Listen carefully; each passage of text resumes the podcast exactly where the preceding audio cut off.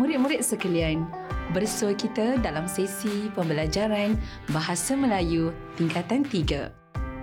Cikgu akan membuka tirai pembelajaran kita pada pagi ini dengan serangkap pantun. Suria datang, pecahlah pagi, embun datang, bunga menguntum. Buat muridku pujaan hati, ku hulur ucap Assalamualaikum. Cikgu harap semua murid yang mengikuti pelajaran pada hari ini sihat dan bersemangat untuk meneroka ilmu bersama-sama cikgu. Saya, Cikgu Fiza dari SMK Taman Keramat akan membawa murid semua menghayati sajak dan memahami setiap komponen sastra bagi sajak yang bertajuk Kijang yang Lelah.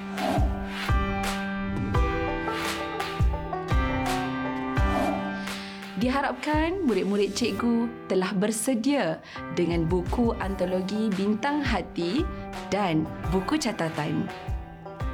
Baiklah, pada hari ini cikgu akan mengupas sajak yang bertajuk Kijang yang Lelah. Apakah yang perlu murid-murid peroleh sebagai objektif pembelajaran kita pada hari ini? Objektif pertama, murid dapat memahami maksud keempat-empat rangkap sajak ini. Objektif kedua, murid dapat menjelaskan sekurang-kurangnya dua persoalan dan dua gaya bahasa dalam sajak ini. Seterusnya, murid dapat menjelaskan sekurang-kurangnya tiga nilai dan pengajaran serta dikaitkan dalam kehidupan. Murid sekalian, cikgu ingin bertanya kepada kamu semua, apakah yang tergambar dalam fikiran murid-murid apabila disebut kijang yang lelah? Sudah tentu semuanya menggambarkan seekor kijang yang dalam keadaan lesu, lemah dan tidak bermaya sedang berada dalam hutan belantara. Bolehkah murid-murid merasai pula apakah perasaan kijang itu? Ya, pastinya kijang itu berasa sedih. Baiklah, dengan gambaran yang telah ada dalam fikiran murid-murid sekalian. Mari kita tonton video deklamasi saja ini agar kita sama-sama dapat menghayatinya. Kijang yang lelah. Suara nyaringnya tidak lagi gah bergema.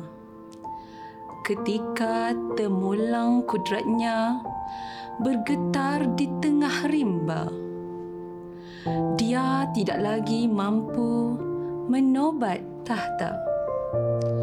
Mengorak telapak di tanah menghijau.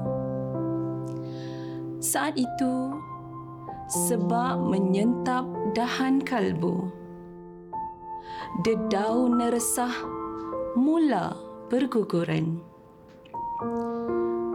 Pepohon batin akhirnya tumbang akarnya menguncup di perdu harap. Hari ini, dia cuba bangkit dengan kekuatan kaki, menghambat waktu yang bersisa, walau dalam jera lelah seakan dibelenggu setiap inci jiwa raga. Bimbang tersadung akar dan jerat. Sang kijang lebih berhati-hati menapak. Meski dalam pribadi yang keruh, diredah belantara yang mula teduh. Nun jauh di batas nuraninya, dia tetap menjinjing tekad dan tabah terus mengorak penuh berhemah. Dengan akal dan hati, dia tidak lagi kundah, menyusun, gerak dan langkah. Baiklah murid sekalian, sebentar tadi kita telah bersama-sama menghayati bait-bait sajak kijang yang lelah. Untuk itu, mari kita fahami dahulu maksud setiap rangkap sajak ini. Pada rangkap pertama, penyajak menyampaikan tentang keadaan diri Kijang yang semakin kurang bertenaga. Suaranya tidak lagi kuat dan pergerakannya semakin lemah. Kijang tua kini semakin hilang kekuasaan dan berasa dirinya dipinggirkan di dalam hutan belantara. Kita memahami pula maksud rangkap yang kedua iaitu Kijang berasa sangat sedih dan bimbang kerana kekuatannya semakin berkurang. Namun, Kijang tetap berasa dirinya masih mempunyai harapan untuk meneruskan kehidupan. Seterusnya, pada rangkap ketiga, penyajak ingin menyampaikan tentang Kijang yang kini cuba bangun dan bangkit dari perasaan yang lemah untuk menghabiskan sisa-sisa hidupnya. Walaupun Kijang tidak berdaya lagi setelah keinginannya terhalang kerana ia tidak sekuat ketika di usia muda. Berikutnya, cikgu akan menghuraikan maksud rangkap sajak yang keempat sang kijang yang telah tua ini sangat berhati-hati ketika berjalan bagi mengelak tersadung akar dan terkena jerat. Sang kijang tetap meneruskan perjalanannya di dalam hutan yang tebal itu Namun, jauh di sudut hatinya, Kijang menanam azam untuk meneruskan kehidupannya dan menghadapi setiap cabaran dengan fikiran dan akal yang waras. Baiklah murid-murid sekalian, kita telah pun menghayati bait-bait indah dalam sajak ini dan memahami maksud setiap rangkap sajak. Benar kata peribahasa Melayu, tak kenal maka tak cinta. Seronok kan apabila telah memahami maksud sajak ini? Kita akan teruskan pembelajaran dengan memahami pula setiap komponen sastra yang terdapat dalam sajak ini murid-murid telah pun mempelajari komponen sastra ini semasa di tingkatan 1 dan 2 iaitu tema, persoalan, gaya bahasa, bentuk sajak, nilai dan pengajaran. Cikgu dapat rasakan murid-murid sudah tidak sabar untuk memahami komponen sastra yang terkandung dalam sajak ini. Baiklah, kita mulakan dengan tema sajak. Tetapi sebelum itu, apakah yang dimaksudkan dengan tema? Tema merupakan idea dasar atau persoalan pokok dalam sesebuah karya sastra. Jadi, murid sekalian, sajak ini bertemakan keperitan hidup seekor kijang tua. Seterusnya, kita akan melihat pula aspek persoalan. Sebelum itu, apakah persoalan? Persoalan ialah sesuatu hal atau perkara kecil yang hendak diperkatakan dalam sesebuah karya dan mempunyai kaitan dengan tema. Persoalan yang pertama ialah ketabahan ketika mengharungi kehidupan pada hari tua. Persoalan yang kedua ialah kenyataan hidup apabila kekuasaan sudah semakin hilang di mamah usia tua. Persoalan seterusnya ialah sikap berhati-hati dalam mengharungi kehidupan seharian. Persoalan berikutnya ialah kekuatan fizikal dan mental yang amat diperlukan bagi menghadapi cabaran hidup. Dan akhir sekali, persoalan kewarasan fikiran dan kerendahan hati akan membantu seseorang itu menyelesaikan masalah dalam kehidupan. Baiklah murid-murid sekalian, dua komponen sastra telah pun cikgu kupas. Cuba murid-murid ingat semula apakah tema sajak ini. Hebat murid-murid cikgu. Begitu fokus dan sentiasa mencatat perkara yang dibincangkan. Cikgu bangga dengan murid semua. Sebelum cikgu meneruskan penjelasan tentang komponen sastra berikutnya, murid-murid ingatkah lagi bagaimanakah perasaan murid-murid ketika mendengar deklamasi sajak ini pada awal pembelajaran tadi? Ya, sedih, pilu dan hiba. Maka jelaslah di sini bahawa penyajak sedang membawakan sebuah sajak yang bernada melankolik yang merupakan luahan perasaan seseorang tentang kesedihannya sama ada disebabkan kehilangan, kekecewaan atau kesakitan. Sekarang mari kita lihat pula bentuk sajak ini murid pasti tahu berapakah rangkap sajak ini. Ya, tepat sekali. Sajak ini mempunyai empat rangkap. Namun, bilangan baris pada setiap rangkap adalah tidak sama. Rangkap pertama mempunyai empat baris ayat. Rangkap kedua dan ketiga mempunyai lima baris ayat dan rangkap keempat saja mempunyai sepuluh baris ayat. Jika diperhatikan, rima akhir pada setiap baris saja ini juga tidak sama. Maka sajak ini berbentuk bebas. Murid sekalian, seperti yang kita semua ketahui, sajak merupakan susunan bahasa yang indah.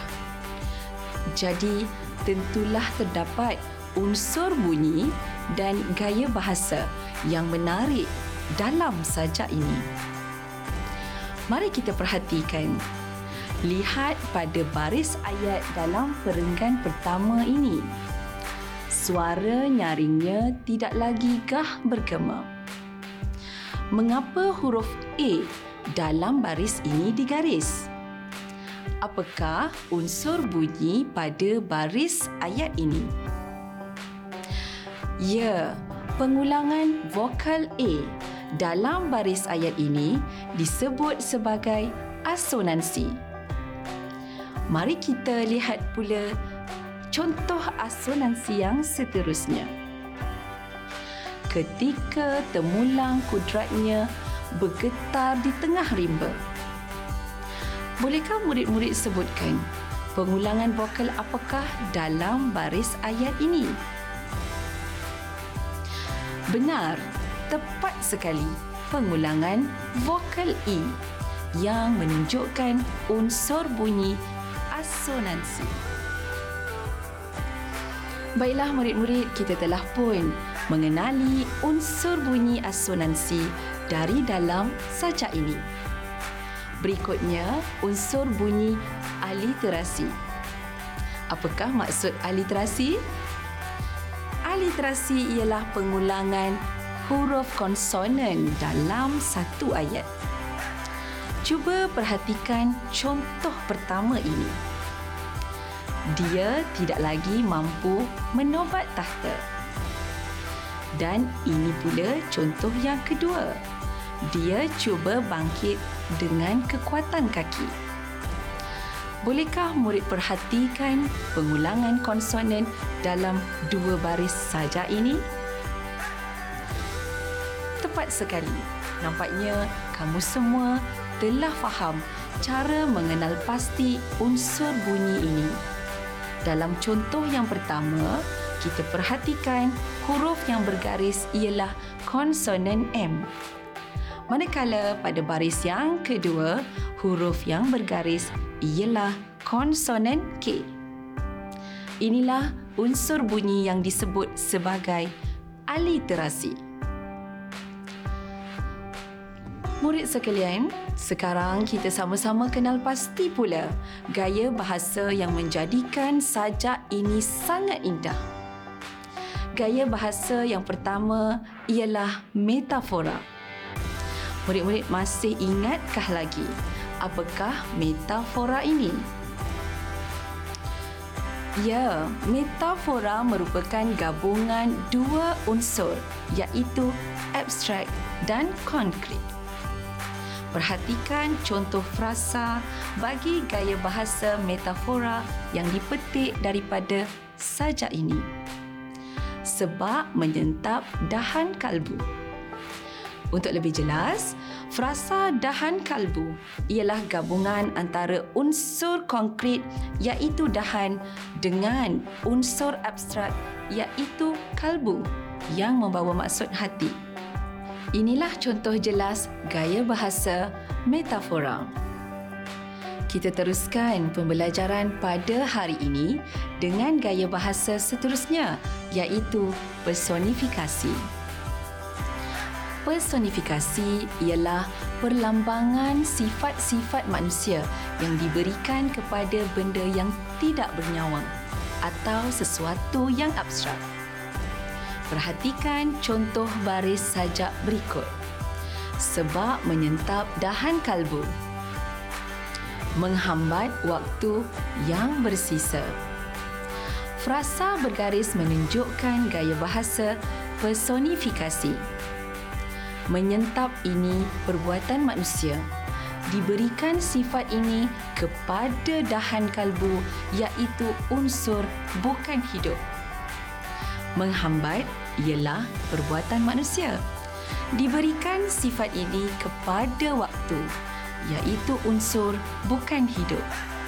Inilah yang disebut sebagai personifikasi. Akhir sekali kita lihat pula gaya bahasa responsi. Responsi merupakan pengulangan kata yang sama pada tengah baris ayat. Contoh responsi dalam sajak ini ialah suara nyaringnya tidak lagi gah bergema. Dia tidak lagi mampu menobat tahta. Murid sekalian, apakah pengulangan kata dalam dua baris saja ini? Ya, dua kali frasa tidak lagi diulang dalam dua baris ayat yang berbeza dan kedudukannya berada di tengah-tengah ayat. Inilah yang disebut sebagai responsi. Seterusnya, murid-murid, kita akan telusuri pula aspek nilai dan pengajaran. Sebelum itu, cikgu ingin bertanya, mengapa dalam sesebuah karya kita perlu menghayati nilai dan pengajarannya? Benar murid-murid sekalian, penghayatan nilai dalam sesebuah karya dapat memupuk nilai-nilai murni masyarakat Malaysia pengajaran pula dapat dijadikan pedoman dan iktibar dalam kehidupan kita. Baiklah, nilai yang pertama dalam sajak ini ialah nilai ketabahan. Nilai ini dapat dibuktikan apabila kijang tua itu tabah dalam menghadapi kehidupan hari tuanya. Murid-murid, sebagai pelajar, nilai ketabahan harus dipupuk agar sentiasa kuat menghadapi cabaran ketika belajar. Nilai yang kedua ialah nilai dedikasi. Nilai ini dapat dibuktikan apabila kijang tua bersungguh-sungguh untuk meneruskan kehidupan biarpun pelbagai halangan yang terpaksa ditempuhinya. Nilai ini amat penting dalam diri setiap murid agar usaha yang dilakukan sentiasa berterusan dan beroleh kejayaan. Nilai yang ketiga ialah nilai berhati-hati. Nilai ini dapat dibuktikan apabila kijang yang tua ini berhati-hati dengan akar pokok dan jerat manusia di dalam hutan. Murid-murid, walau di mana-mana sahaja kita berada, sikap berhati-hati ini mesti diamalkan selalu demi keselamatan diri. Nilai yang terakhir ialah nilai berhemah tinggi.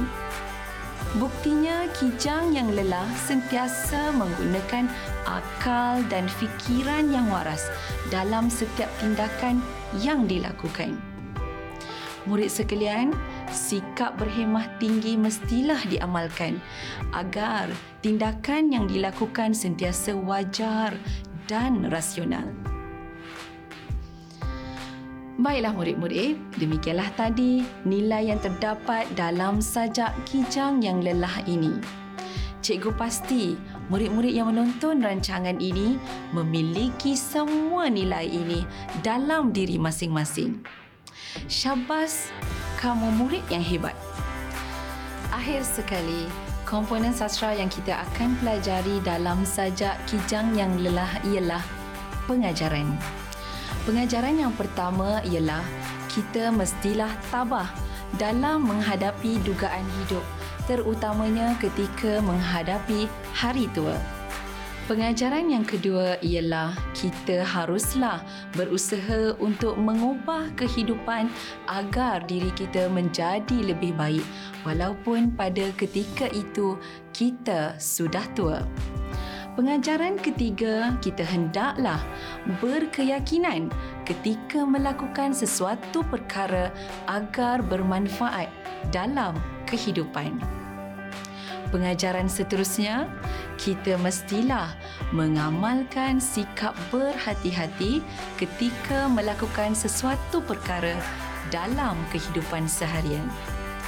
Pengajaran yang terakhir daripada sajak ini ialah kita mestilah reda terhadap ketentuan takdir dan menerimanya dengan hati yang terbuka.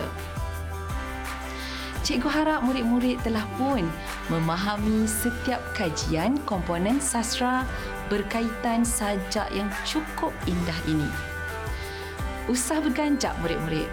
Cikgu ada serangkap pantun untuk kamu semua kalam wirid waktu malam tenung Pak Haji pada rembulan. Jikalau murid sudah faham, mari diuji dengan soalan. Adakah semua sudah bersedia dengan pen dan buku catatan? Baiklah, soalan yang pertama ialah berikan dua persoalan yang terdapat dalam sajak kijang yang lelah soalan ini diberikan tiga markah. Soalan yang kedua berbunyi, nyatakan dua pengajaran yang terdapat dalam sajak kijang yang lelah. Soalan ini juga diberikan tiga markah.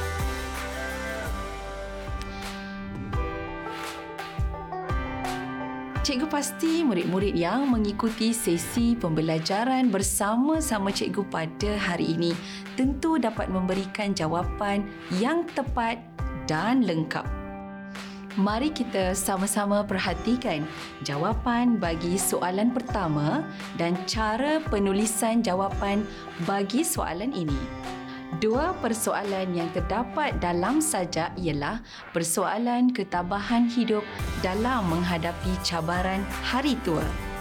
Seterusnya, persoalan kekuatan fizikal dan mental yang amat penting untuk menghadapi cabaran hidup. Jawapan ini mempunyai dua isi yang tepat dan diberikan dua markah. Bahasa pula ditulis dengan lengkap diberikan satu markah. Keseluruhan markah diberikan sebanyak tiga markah. Jawapan bagi soalan kedua ialah dua pengajaran yang terdapat dalam sajak kijang yang lelah ialah kita haruslah berusaha untuk mengubah kehidupan agar diri kita menjadi lebih baik. Selain itu, kita disarankan untuk mengamalkan sikap berhati-hati dalam melakukan sesuatu perkara. Jawapan ini mempunyai dua isi yang tepat dan diberikan dua markah. Bahasa pula ditulis dengan lengkap dan diberikan satu markah. Keseluruhan markah diberikan sebanyak tiga markah. Sebelum mengakhiri sesi pembelajaran kita pada hari ini, cikgu ingin bertanya, adakah murid-murid faham, sangat faham atau sungguh faham? Bagus kesayangan cikgu semua. Pasti ramai di luar sana yang betul-betul faham akan kajian komponen sastra pada hari ini. Baiklah murid sekalian, dengan berakhirnya kupasan tentang komponen sastra bagi sajak kijang yang lelah dan perbincangan jawapan bagi soalan pemahaman maka sesi pembelajaran pada kali ini telah hampir melabuhkan tirainya. Kecil tapak tangan, niru cikgu tadahkan. Betapa besarnya harapan cikgu agar murid semua telah dapat memahami dan mampu menjelaskan setiap komponen sastra yang dikaji dengan baik. Kita adalah apa yang kita fikirkan renung-renungkan. Salam sayang penuh hormat daripada saya, Cikgu Fiza. Sehingga berjumpa lagi. Assalamualaikum warahmatullahi wabarakatuh dan terima kasih.